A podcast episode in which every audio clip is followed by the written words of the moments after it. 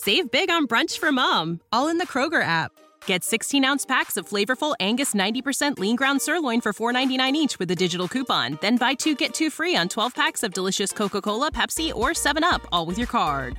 Shop these deals at your local Kroger today or tap the screen now to download the Kroger app to save big today. Kroger, fresh for everyone. Prices and product availability subject to change. Restrictions apply. See site for details.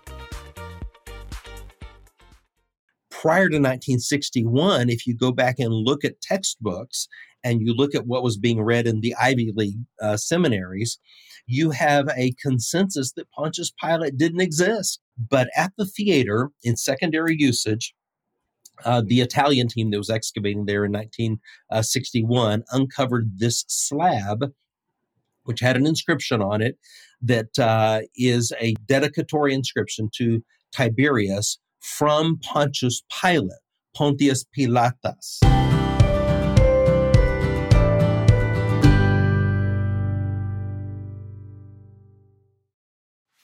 Welcome to the Alisa Childers podcast, where we identify the core claims of historic Christianity, discern its counterfeits, and proclaim the gospel with clarity, kindness, and truth. And today we're going to talk about the top five archaeological finds that affirm the Bible. We're also going to talk about some skeptical claims that have been brought against the Bible over the course of history and how some of those were eventually answered by archaeology. We're going to discuss all of those questions and more. But first, I want to let you know about the Unshaken Conference. If you haven't heard me talk about it already, you can go to unshakenconference.com. This is a brand new four city conference that I'm launching with my good friend Natasha Crain. Our friend Frank Turek is joining us for the first year, and our goal is just to help you live your Christian faith boldly in a chaotic culture. This is not just a, another apologetics conference uh, with lots of information. There will be lots of information, but we're hoping to really practically equip you, even if you've never studied apologetics before. This is for you. So again, go to unshakenconference.com. Uh, we just had our very first date in Dayton, and it was wonderful. And we're going to be coming to the Los Angeles area and also the Nashville area. And very soon we'll be announcing our fourth date. So check the website for that. Also, subscribe to the Unshaken Faith podcast, where Natasha Crain and I bring you 15 minute weekly uh, commentary on hot button cultural topics and how we can live our faith boldly in a culture that is really becoming uh, hostile to our beliefs. And so uh, check those things out. Also, if you're watching on YouTube, helps so much if you subscribe and click the bell icon to be notified every time we release a new video. And of course, sharing on social media helps as well. And also, if you're listening on audio platforms like Apple or Google or Spotify, leaving a great review, rating, reviewing, all of that helps get the word out. All right, so I'm excited to introduce you to my guest, Dr. Scott Stripling, who serves as the provost at the Bible Seminary in Katy, Texas, and as the director of excavations for the Associates for Biblical Research at and I'm not I'm not even going to try to pronounce this Scott you you pronounce this for me. What where are you doing that research? Well if if you're struggling with it it's probably Khirbet el Maqatir El Maqatir and that's, that's our right. previous dig but now we're since 2017 we've been working at ancient Shiloh Okay, great. So, so tell I'm us about both sides. Okay, gotcha. So tell us about your work because uh, you know you're not just somebody sitting in a classroom teaching certain things. You're out there doing the digs. You're overseeing yeah. these things. So tell us about your work and what's that what's that like for you? Well, I've had the privilege. First of all, thanks for having me on, Alisa. I've I've had the privilege of taking the land of the Bible as my own laboratory, and so it was really a dream come true to be able to take something that was really important to me, which was the biblical text, and then to examine it in light of material culture. And, and one thing I think it's important that people understand is that when these artifacts come out of the ground, they're mute. They have to be interpreted. Um, and the Bible is our go to source in that part of the world. And for those who would argue that the Bible is an unreliable historical source, that's problematic when one is excavating biblical sites, for example. And mm. we'll hmm. talk about a couple of examples today. But what we get to do is to slowly, scientifically excavate these archaeological sites, record the data, publish the data, and then interpret that in light of any pertinent text for example, the Bible or the Amarna letters or uh, letters from Mari and so forth. Great. So let's talk about archaeology just as a discipline. I think uh, one of the things I learned when I t- audited an archaeology class at Southern Evangelical Seminary is that it's better to use the word affirm or illuminate rather than saying a finding is going to, you know, prove something. Talk about that a little bit. What are the limits of archaeology? What can it do? What what does it not do? And mm-hmm. and what is it? Well, archaeology is a subscience of anthropology. So, anthropology is the study of human uh, behavior, human ways, and archaeology is u- human material remains. So, it is uh, very different from, say, paleontology, which is dealing with dinosaurs and dinosaur remains. Um, if humans and dinosaurs interface with each other, they're probably in the tummy of the dinosaur that will uh, find the human. So, there's very right. different things. Um, the the, the, the science itself is about 150 to 170 years old. So still very, very new. And we are currently in what I would call the golden age of, of archaeology, really. We are cutting edge now with it's a soft science, but all the hard sciences interface with it. And so, like on my staff, I have um, numismatist and geologist and microbiologist and so forth. They're doing all kinds of scientific testing, and then I'm coordinating all of that to sort of give a cohesive message to what we're what we're finding. Okay, great. And so, uh, when it comes to certain artifacts, um, how can that support certain texts we have in the Bible? I mean, would you go so far as to say some of these could actually prove something to be true? Could we make that claim, or how should we talk about that? Yeah, I mean, we're sort of careful about that. Our goal is not to prove the the Bible. It doesn't have to be proven, mm-hmm. but but in the process of doing scientific archaeology, it certainly establishes the veracity of a text. It creates verisimilitude. And a verisimilitude is when what we find in the material culture matches what we would expect to find if the text were true. Mm-hmm. So it, it, passes the smell test, in other words. It, it's very consistent with what you would expect to, to find. Um, if you think back to the famous Indiana Jones scene from The Last Crusade, when he's in the classroom talking to his students and he writes truth on the chalkboard and says, if it's truth you're looking for, that's in Professor Hall's philosophy class down the hall. Here we're dealing with fact. Mm-hmm. Well, and and so it is true. In one sense, we do bifurcate. I mean, we we do want cold hard fact. Um, truth is the faith claims that go with it, and I'll give you an example. Um, I've written extensively on this. I mean, we we now know that Jesus existed. That's nobody's really seriously claiming that there wasn't a historical Jesus. I could prove to you that Jesus existed when he died, where he died, and how he died. What I cannot prove to you is that he died in your place. Right. That's a work of the Spirit. That's a truth claim. So to show that there was a historical Jesus, and we've excavated crucifixion victims with nails still in them. So, I mean, we could talk about the process of crucifixion, how it was enacted in those decades during the life of Jesus, and, and how burials were done, because we've excavated many first century tombs. So all of that adds to that texture, to that verisimilitude. But did he die in your place? Mm. That that's a truth claim. So I would prefer to say that archaeology illuminates the text mm-hmm. uh, and sets it into a context, really, so that we can understand it here and now the way that they did then and there. It's kind of, it reminds me of the way theologians talk about uh, special revelation versus natural revelation, right? Paul talks about this in Romans 1 how every person who's ever been born can look out into creation and know that there is a God and even know certain things about his divine attributes. But you're not going to get the Trinity from uh, looking out into nature, right? You need the special revelation uh, that is God's word, where he has revealed himself in his word. So it kind of sounds like there's like a similar type of uh, thing going on there. Well, uh, it is, so, and I don't want to start a new doctrine, but I've often thought, you know, we've got general revelation, special revelation. I've often thought that archaeology is almost as another subcategory of evidence. You know, you've got mm. properly interpreted, you have another historical record in the archaeological material that that bears record of God's existence.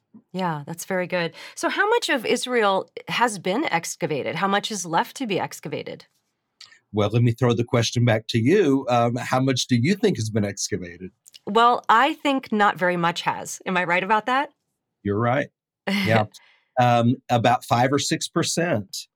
And uh, this is why I often laugh when I hear someone say, you know, well, we haven't found archaeological evidence to support this or that. well, 94% of the land of the Bible has not been excavated. Do you think the evidence might be in the other 94%? Right. So, um, why is that? Is there lack of funds, lack of people interested in doing it? What, why do you think so little has been excavated?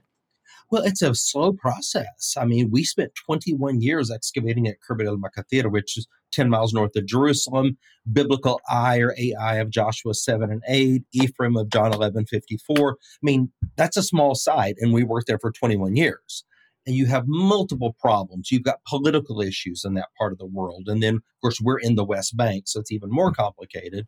Uh, yes, funding issues, wars, famines, uh, pestilences, uh, COVID 19, you know, mm. I mean, just anything imaginable that could get in your way, vandalism. Um, so, all these things are factors, but by and large, we do have access and we're able to work but we have to sort of like digesting a meal you know you you eat and then you have to digest that so we excavate for say five weeks in the summer and then it takes us the rest of the year to understand what we excavated to do our testing and to write it to publish it wouldn't it be much easier just to eat all my food for the day in one meal but then i really wouldn't be able to digest it properly. Right right it's a well, slow process. Yeah, yeah, that makes sense. And uh, we're going to get into the top five archaeological finds that affirm the reliability of the Bible. Of course, I asked you, I said, what are those top five that we could talk about? And you sent them to me. So we've got pictures for people who are watching on YouTube. And if you're listening on audio platforms, don't forget that all of this is available on YouTube. So if you'd like to see the pictures of what we're talking about, you can go on over to YouTube and take a look. But just before we get into those five, I do just want to ask you how you got into this how did you get interested in archaeology? I mean, were you raised in a Christian home? How did all that come together for you? I was raised in a Christian home and was a Bible reader from my childhood. Um, I, I, as as a teenager, when I really started digging deeply into the scriptures, um, I was always frustrated by the things I could not understand. Like, for example, they they broke through a roof and they lowered their friend to Jesus mm. at Capernaum. Like I'm thinking, well, what did a roof look like? I mean, surely it didn't look like mine because I don't think you can break through my roof and right. lower your friend to Jesus. Um, or they laid a man in the street and Jesus healed him. Well, what did their streets look like? Surely mm. they were different from ours. And so I just thought that the things that we struggled sometimes to understand must have to do with our lack of understanding of the material culture. And sometimes we were getting beat over the head with those things, like there's mm. supposedly some internal inconsistency. And I knew there wasn't, but I didn't know how to answer those things. And so that's what drew me toward archaeology. And ultimately, it became an obsession and uh, you know I got involved in digs. I went back to school and earned a PhD uh, in the field, and you know kind of worked my way through the ranks, I guess you would say, until ultimately uh, you know I was directing the excavations and engaging in an arena of ideas that I thought was really important because mm-hmm. I was watching in uh, the Bible lands, Israel in particular, but also the surrounding areas. I was watching secularists make just unbelievable claims about the unreliability of the Bible that I knew wasn't true. And I knew that even the way they were using the data uh, mm. wasn't accurate. So, to adequately answer those, I was going to have to have the qualifications and the experience and the team. And so, you know, now here we are all these years later. That's what we're doing. We're in that position. Uh, to engage in the arena of ideas. And you mentioned um, being able to understand what you're reading better by knowing what a street looks like or what the roof looks like. Mm-hmm. And this is just a little teaser for our audience. Um, Dr. Stripling is going to be coming back on the podcast pretty soon to talk about just that. We're going to just, in this episode, we're going through top five ones that affirm the Bible, but we're also in the next episode going to talk about some of the archaeological finds that actually illuminate how we can actually read the scripture and understand certain scriptures better. And I saw, uh, Scott, I saw you present this in in Texas when we were together at a conference, and I just got so excited by some of the things I heard. So I'm just really excited to to get yeah. that episode uh, out to our listeners as well. All right, well, let's get into these top five archaeological finds. The first one here, I'm going to show a picture of. This is the Mount Ebal Curse tablet. Now, um, not sure if you're aware, Scott, but I've done an, a whole episode on this with our good friend Jeremiah Johnston, okay. and uh, so so we've we've gotten you know kind of deep in the weeds. But I want to hear from you because this is your dig, right? Y- yeah. Your team discovered this. So what are we looking at here? Yeah, well, this was just voted. You know, 2022 just ended, and so there's these top 10 lists that come out at the end of the year like what were the top 10 finds in israel in the in the year 2022 and so there are two lists and so we were number one on one list and number two on the other list so wow. um, I, I think there's pretty broad agreement that this is important and that this is a this is a substantial text uh, it comes from mount ebal which if you'll remember moses told the israelites in deuteronomy 11 and deuteronomy 27 when you come into the land and you gain a foothold, I want you to then go to Mount Gerizim and Mount Ebal. You'll place half the tribes on Mount Gerizim to pronounce the blessings of the covenant, the Abrahamic covenant he's talking about, because that's where, at Elon Moreh, right there, is where the Abrahamic covenant was cut. So, in other words, you're going to go back to that place, uh, pronounce blessings from Mount Gerizim and curses from Mount Ebal. And Joshua 8:30 says that Joshua built an altar on Mount Ebal to the Lord. Adam Zertal, a secular Israeli archaeologist, found and excavated the site in the 1980s. He became a believer as a result of this, a believer in the, the wow. reliability of the text. And he was a secularist, totally. Uh, so it was super important, but unfortunately, he died before releasing his final publications. What I did in December of 2019 is I led a team uh, on an expedition and we relocated his dump pile Mm. the garbage, the dump that they had left behind. So after they had checked everything, then the dump pile is left. Using a new technology that we have perfected called wet sifting, we were able to go back through, and I knew what we would find because we've already done test trials on this. And we were we've been throwing away, Lisa, about 75% of the evidence in the past. Oh, wow. Now, you asked me a question earlier, like um, how much of the land of the Bible has been excavated and why don't we find this or that? Uh, if a site, say Megiddo, was excavated and there ev- was not evidence of something that was found, well, I guess not when we're throwing away 75% of the evidence mm. also. So this is potentially revolutionary from a methodological standpoint in how we do archaeology. And that was my point of the project when we wet sifted those dump piles, we found this small lead tablet. So this is about the size of a business card folded in half and made of lead. And we knew immediately that it was a cursed tablet. It's called a defixion. And I know because I've seen hundreds of them, and they always have writing on them. There are always curses on them. And the difference in this one is that it was from Mount Ebal, from an altar where the Bible says Joshua had built an altar to the Lord on the mountain of the curse. And so when we found this, I was just astonished. Yeah. I just couldn't believe how, how is this even possible? And I told our team, you know, we don't know that it's from that time period. We've got to be careful. We have to do our research. And to make a long story short, we did find a lab in Prague, Czechoslovakia that had expertise in scanning through lead. And I mean, what an amazing day we mm. live in, right? Where you can yeah. scan through lead. And uh, we were able to scan through the lead and recover an ancient text that was older than Paleo Hebrew. It's what we call Proto Alphabetic Hebrew. It's when the language is first forming from the Egyptian hieroglyphs. They're morphing into Hebrew letters. And so that dates all the way back to the time of Moses and Joshua, which is again verisimilitude, which you would expect to find if the text was consistent with what we're finding in the material culture. Now, that publication will be out um, very soon. I mean, we have the peer reviewers are releasing to us in the next week or two their uh, their fi- their reports and anything that we should tweak before before it goes public. But uh, the the word is already out, and like I said, it was on the the top of the top 10 lists for 2022. Yeah. That's awesome. And one of the things we talked about with Dr. Johnston was how there's some pretty serious significance for this curse tablet in that am I correct in saying that it's the oldest, uh, well, it, it's maybe the first time we're seeing El and Yahweh together in the same, which is extremely significant because up until uh, very recently, I think even many scholars believed in what's commonly known as the documentary mm-hmm. hypothesis, which was based a lot on this idea that you know some of the texts call God El, some call him Yahweh, so it must have been different authors and different you know viewpoints.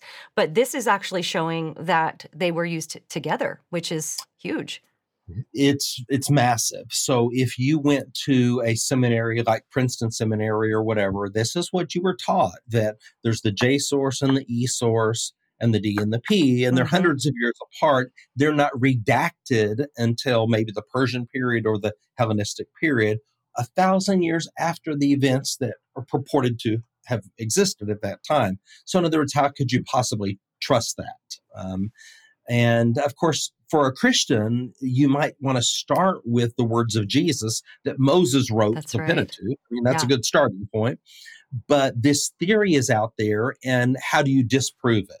I mean, just boggles my mind that this inscription refutes the documentary hypothesis. That was the furthest thing from my mind when we were right. doing this project. But when I saw the text, and I have epigraphers, uh, one is Jewish, the other is Christian. They're both highly trained uh, epigraphers, experts in ancient handwriting and paleography. And um, I mean, when they were giving the text back to me, I knew what I was seeing, but when I heard it from them, I was just blown away. There you have El and Yahweh side by side. Those names did exist at the same time. Mm-hmm. Uh, to your knowledge, has there been anybody change their mind on on that hypothesis because of this tablet? Uh, at this point, I've received countless emails from scholars, wow. from uh, spiritual leaders, telling me that yes, they're they're re-examining everything oh, on the basis so of you know everybody's waiting for the scientific article that's about to come out. It's like fifty pages long. It's extremely technical because we have to dot every I and cross every T, yeah. you know, to, to enter into this arena. But I'll give you one example. I was speaking at a great bilingual church in Texas recently about this, and uh, the pastor, a very bright man from a very prominent seminary, uh, came up to me afterward and he just started crying. Wow. And he said, You know, I was trained in this documentary hypothesis, and I do believe in God. I do believe in the Bible, but for the last 25 years, I haven't had confidence in the text. You know, that when you can tell when somebody's standing in the pulpit and that person has full confidence in the mm. text, mm. as opposed to someone who's examining it, you know, mm-hmm. walking around the edges.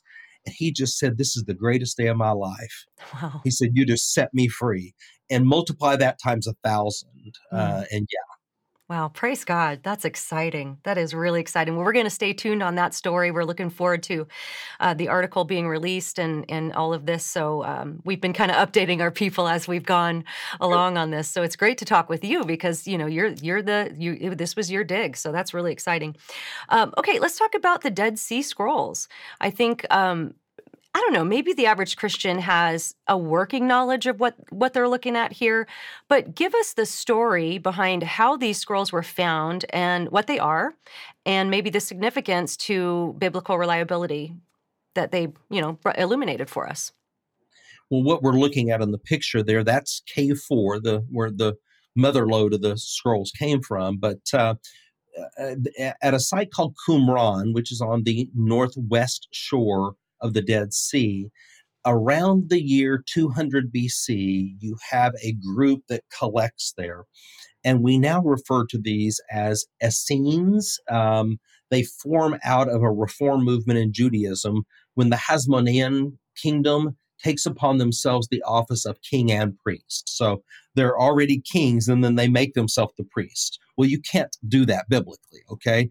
The, our whole American idea of separation of powers comes from the biblical text of having legislative, executive, and judicial. So the Hasmoneans claim that they're king and priest.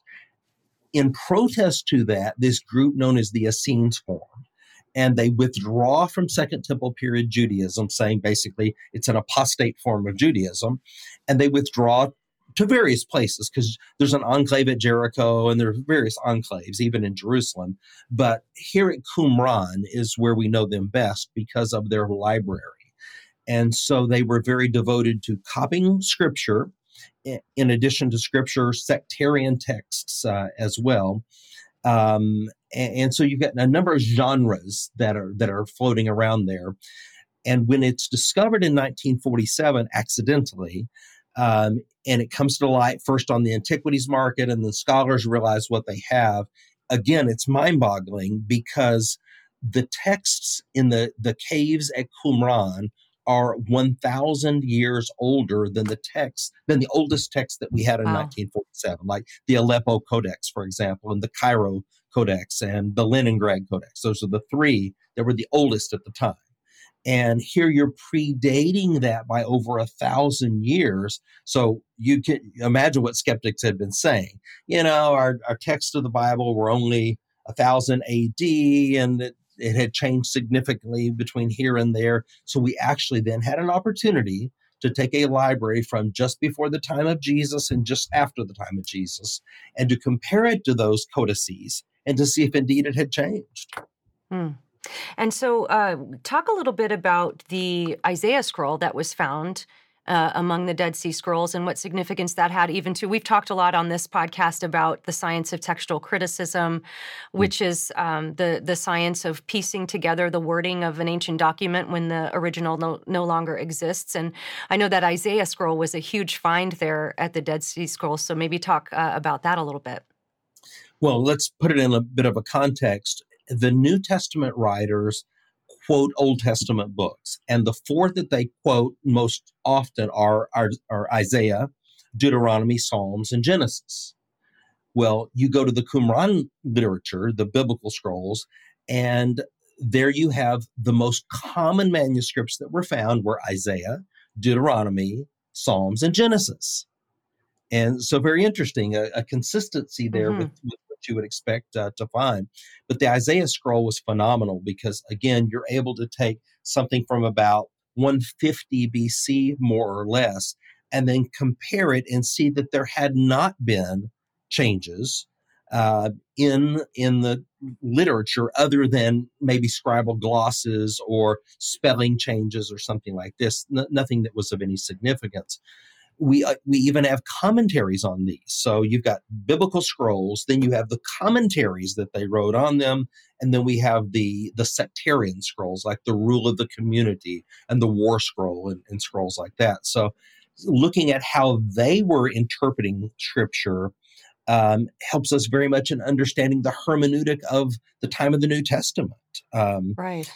And I'll give you one example um, Isaiah 40, verse 3 speaking of John the Baptist, we would say, um, a voice of one crying in the wilderness, prepare the way of the Lord. Well, the way that we tend to read that is a voice of one crying in the wilderness, prepare the way of the Lord.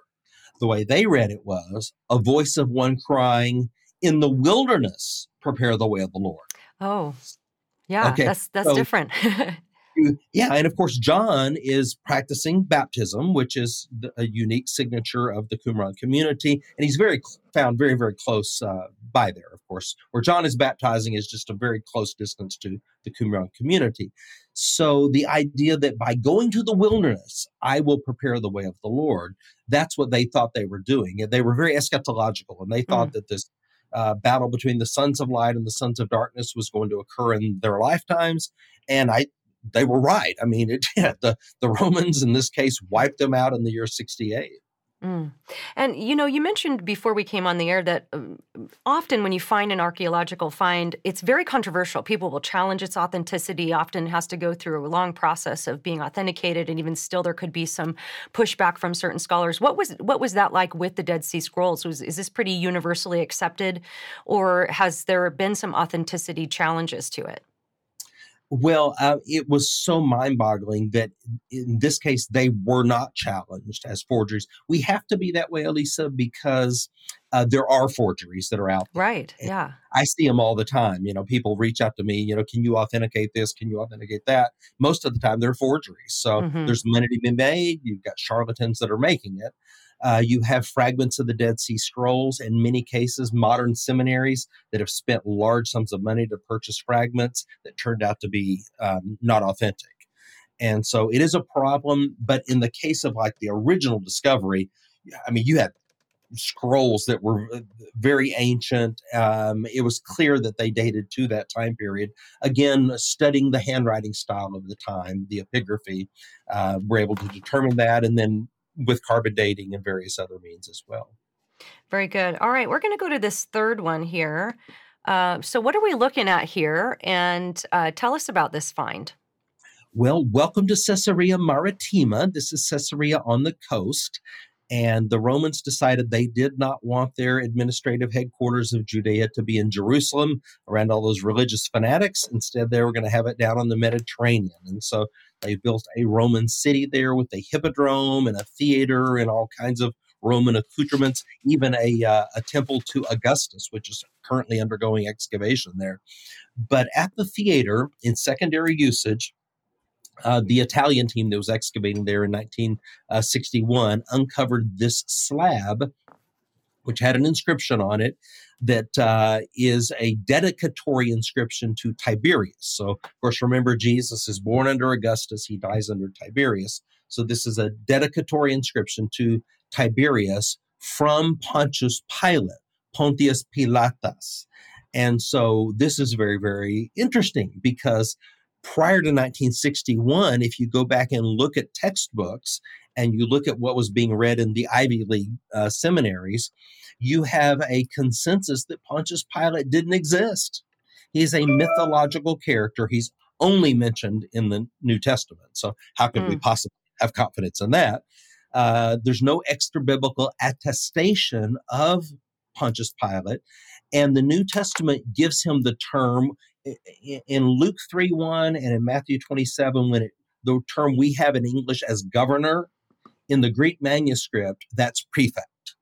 Mm. And so critics said that's an incorrect term because the second century historian Tacitus had used the term procurator to describe the governors uh, who ruled Judea.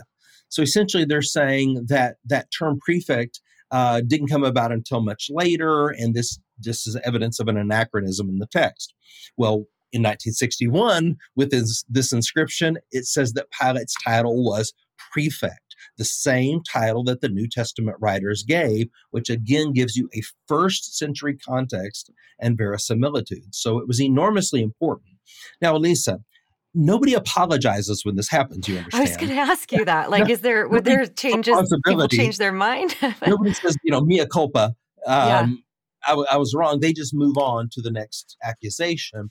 But it, it we do begin to set into place certain markers, and then the next time something comes along, we're able to refer back to the Pontius Pilate inscription, and then of course in a minute we're going to talk about the House of David inscription and say, hang on, wait just a minute. Let's give this some time and research. We've got a track record now that we're dealing with. Right, right. Yeah, and I'm wondering too, I, you know, you when you think about Gary Habermas and his minimal facts approach to the resurrection, and one of the minimal facts, and for anyone who's unfamiliar with that, Gary Habermas compiled uh, critical all the critical scholarship between I can't remember like maybe 1975 and 2000 something, and tried to figure out what most scholars agreed upon surrounding uh, Jesus and the resurrection. Like what do they agree on, and then assess it from there. And one of his minimal facts that he said virtually all scholars, something like 90% of scholars agree on on is that Jesus was crucified under Pontius Pilate. And uh, I wonder if this, d- do you think this archaeological find uh, was largely informative in most scholars concluding that that was the case? Yeah, without this, uh, Alisa, they would be saying it was a myth, uh, mm. didn't actually happen. Now, here's the interesting thing: the son of Herod the Great, when Herod died, his his surviving three sons, the ones he did not kill, um, his kingdom was divided among them. So you have Antipas ruling in the western Galilee and Perea. You have Herod Philip ruling in Gaulonitis in the eastern Galilee. And then you have Herod Archelaus, only mentioned once in the New Testament. Herod Archelaus is ruling Judea, Samaria. That's the hotbed. That's where the action is. And so he only rules for 10 years, and then he's removed by the Romans for brutality. Now, Alisa, if you're too brutal for the Romans, yeah, you're brutal, all right? And they remove him and they replace him with a prefect. Pontius Pilate is the fifth such governor to rule Judea by the time of Jesus. Altogether, there are 15. uh, Festus and Felix mentioned later in the New Testament. Those are also prefects ruling ruling Judea. Um, so that's kind of the, the context of it. We have excavated, my team has excavated Pontius Pilate coins.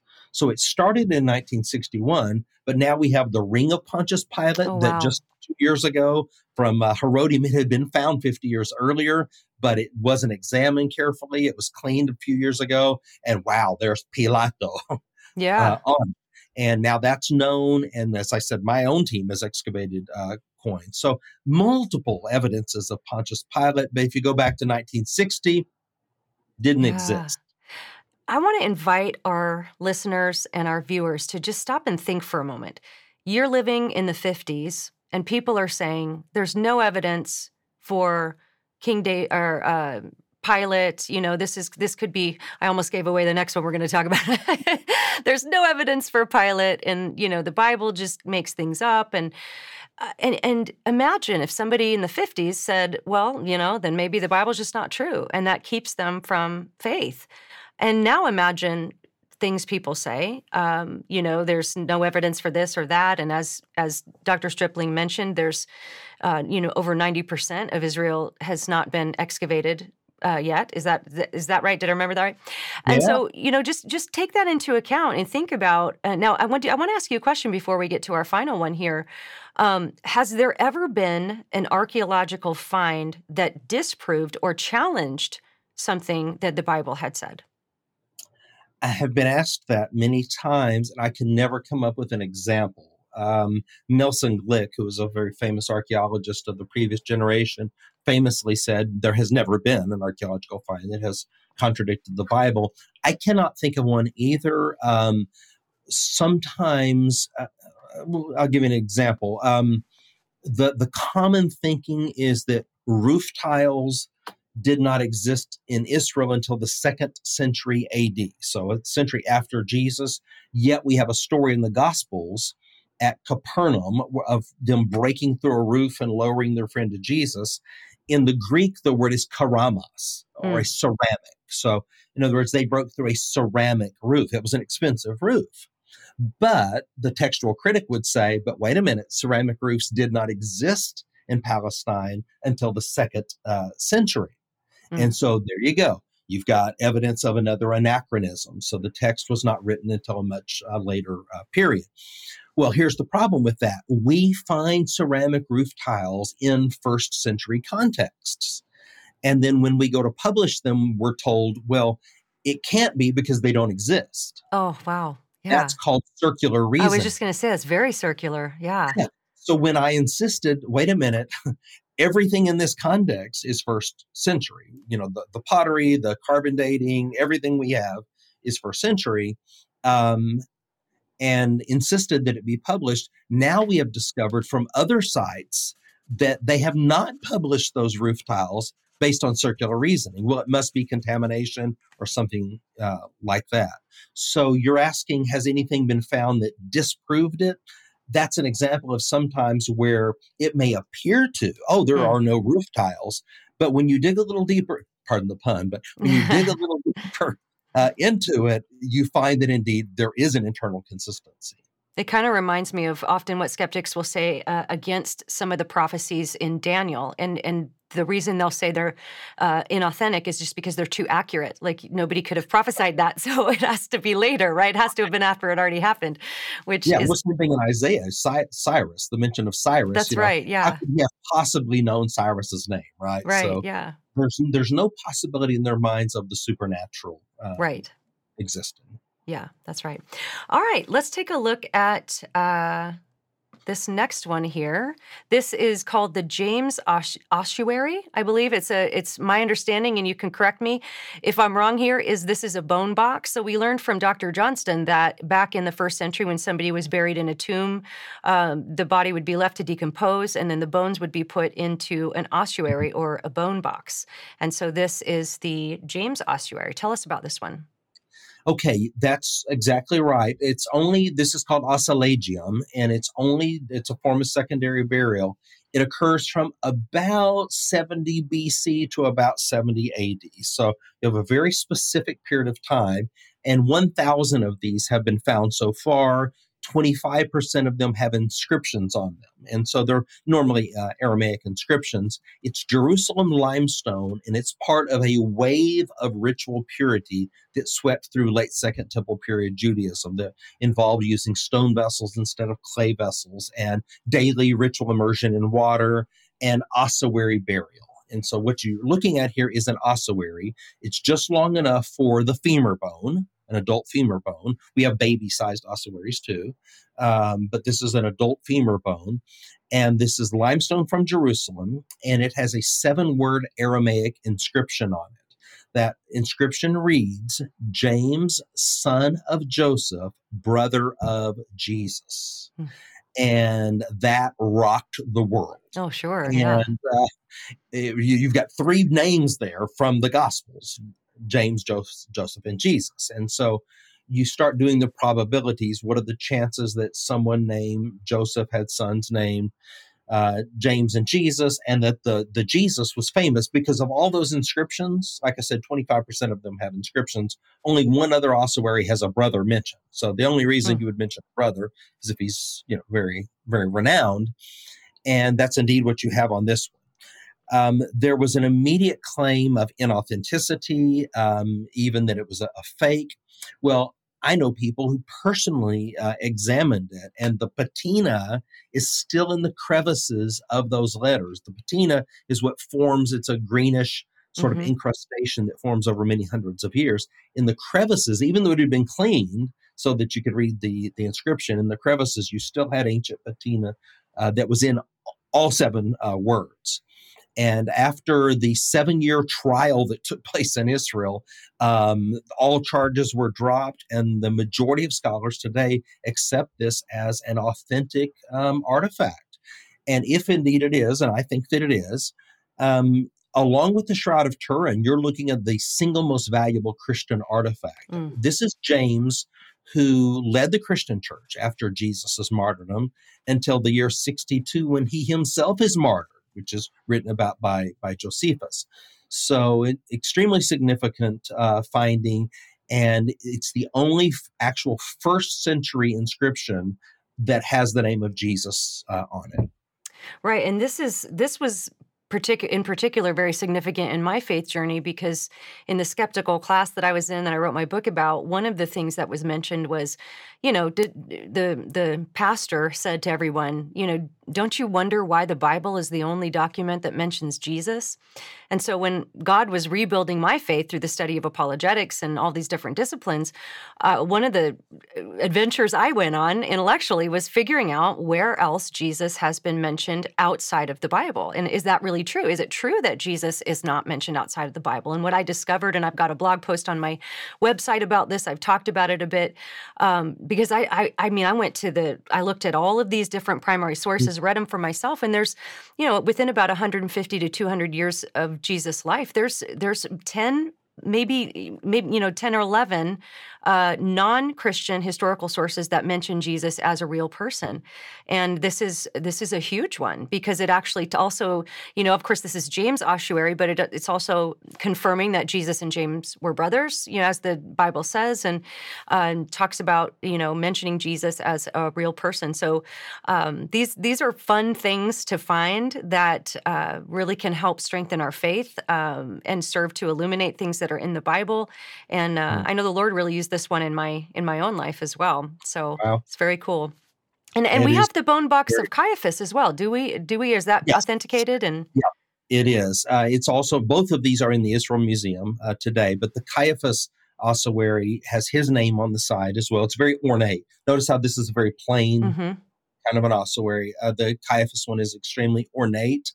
And uh, here's something that very few people know about that you may and your listeners may find fascinating. Um, and they could read about this. Incidentally, um, Dr. Evans, who you also met at the conference yes, where yeah. spoke, Dr. Evans wrote a book on ossuaries, Jesus and the ossuaries. So you could get a lot of details on ossuaries from his book. But here's a little uh, fact that um, inside the Caiaphas ossuary, they found crucifixion nails when it was excavated. Oh. Crucifixion nails. And so, as weird as this seems to us, there was a fascination in the first century with the power of crucifixion nails because they took someone's life and that they themselves had power. And isn't that weird that one of the people who condemned Jesus to death? Yes. That there were crucifixion nails in his ossuary. The people who condemned Jesus to death, incidentally, we have proof that they're real people. Caiaphas, Pontius yeah. Pilate, who we just talked about, Herod, I mean, those are the ones who condemned him to death. If they're all real, why would we question that Jesus was real? Right. I feel like that that finding the crucifixion nails in the Caiaphas ossuary is like a great sermon analogy. like pastors yeah. who are listening, that'll preach, right? You can you can come up with a lot from that. yeah, or as we say in Texas, that dog will hunt. That will hunt. That's right. Um, very cool. Okay, so this final one, I also want to give a little personal um, story about this next one as well. Again, when I was in that uh, progressive church where my faith was challenged, and one of the challenges was the uh, uh, the historicity of Old Testament characters. We were told Moses probably didn't exist, Abraham probably didn't exist. And I remember asking the pastor one day, I said, you know, you, you've said that, you know, Abraham probably didn't exist, Moses probably didn't exist. I said, like, what about King David? What about getting into the New Testament? Mm-hmm. And I remember the pastor saying, well, probably the earlier you go, the less historical it is. So, you know, because mm. I said, well, how do you know Jesus was a real person if you don't think Abraham was? And, and he said, well, probably the earlier you go, the more myth- mythological it was. And then I learned about this guy right here. Mm. This is for yeah. people who can't see it. It looks like a big chunk of stone with some writing on it. What are we looking at here? well, this is, and incidentally, before I answer that, uh, the first verse of the New Testament, Matthew 1 1, this is the story of Jesus Christ, the son of Abraham, the son of David. Yeah. Um, and so that's that's how you begin the New Testament. So if mm-hmm. Abraham and David are not real people, then why would you believe Jesus is? Right. Um, you're looking at what we call the House of David inscription. It was found in the Gateway Plaza at Tel Dan in northern Israel uh, in secondary usage. It's written in Aramaic. Um, it's a victory stela of an Aramaean uh, king, probably Hazael, and from the 9th century BC. And he's talking about the people he has conquered here in Israel. He's erected his stela, and he refers to those of the house of David. And so this is just about 100 years, incidentally, after after David, and he's already referring to this dynasty that's ruling as the house of David. Hmm. And this is dynastic. I mean, it's clearly in the ancient Near East. This is how you refer to the founder of a of a dynasty. And in line 11, I think it's highlighted for your viewers on the picture that we're looking at. They can see the, the reference here to Bait, the house of uh, David. And so this is huge because just like Pontius Pilate, we were getting beat over the head. There's no extra biblical evidence of, of King David and he's mythological. I mean, killing giants, give me a break. Mm-hmm. You know, this is just and and Goliath was a Greek, so you know this is just another interpolation of Greek mythology and, and so forth. Well, indeed, it turns out David is a historical person who ruled over a kingdom when and where the Bible says that that he did. Now, that's that's pretty amazing, Alisa, when you mm-hmm. stop and think about it. And since this, we have other inscriptions. Uh, uh, archaeologists and scholars went back and re-examined the Mesha stela, what's called the Moabite stone, and another reference is there to the house of David as well. And even the palace of King David has very likely been excavated in Jerusalem. So, uh, had we not found these things, in their minds, the Bible would be guilty until proven innocent. Mm-hmm. That's a really interesting point, and it's important to remember is that in the minds of the skeptics and, and people who often bring these claims, the Bible really is considered guilty until proven innocent. And I think that what this gives me confidence in is that over and over again throughout history, we continue to discover, even just the, the Mount Ebal tablet, just the most recent discovery, we continue to discover artifacts that help support various historical facts in the Bible. And um, I wonder if, just as we close out today, if you could give our listeners and viewers some encouragement, what message would you hope they'd walk away with from all of this? And um, I know you're so passionate about your work, and uh, and and just you know, what would you hope to inspire us with today as we as we leave this conversation? Well, I, I, hope people will walk away realizing that God loves us, that He has an enormous plan for our lives and for the world, and this this blatant skepticism um, is is a problem, but maybe sometimes we're over exaggerating it to a, mm. to a degree. Like I taught at Hebrew University like a decade ago or whatever. I was asked to to lecture there, and I talked for 45 minutes or an hour about Bible and archaeology. And when I finished, these are PhD and master's level students. They lined up to talk to me afterwards. Mm. Uh, every one of them wanted to shake my hand. They said, This is the most amazing thing we've ever heard. You're the first one all year, they said, to use the Bible. Wow. This is Hebrew University in Jerusalem. Mount Scopus campus. This is the more conservative of the Israeli universities. They weren't against what I was sharing, they hadn't even heard it. Wow. And so, what I would encourage people to do is to be bridge builders, you know, connect with people, engage in the arena of ideas, and educate themselves as much as they can. But have confidence that when when the Bible says something happened historically, that we we, we can have confidence that it actually did happen historically. We're dealing with real people, real places, and real events.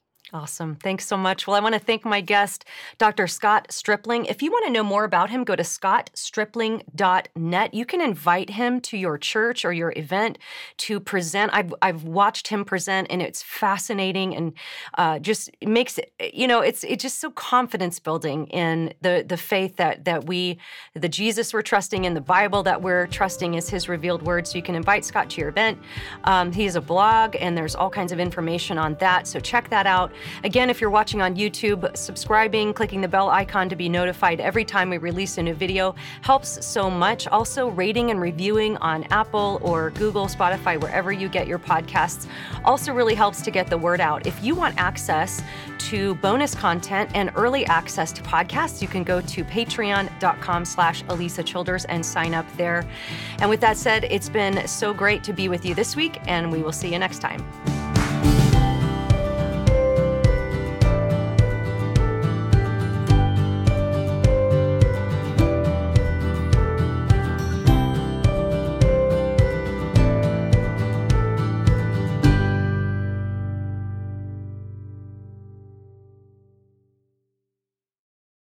Save big on brunch for mom, all in the Kroger app. Get 16 ounce packs of flavorful Angus 90% lean ground sirloin for $4.99 each with a digital coupon. Then buy two get two free on 12 packs of delicious Coca Cola, Pepsi, or 7UP, all with your card. Shop these deals at your local Kroger today or tap the screen now to download the Kroger app to save big today. Kroger, fresh for everyone. Prices and product availability subject to change. Restrictions apply. See site for details.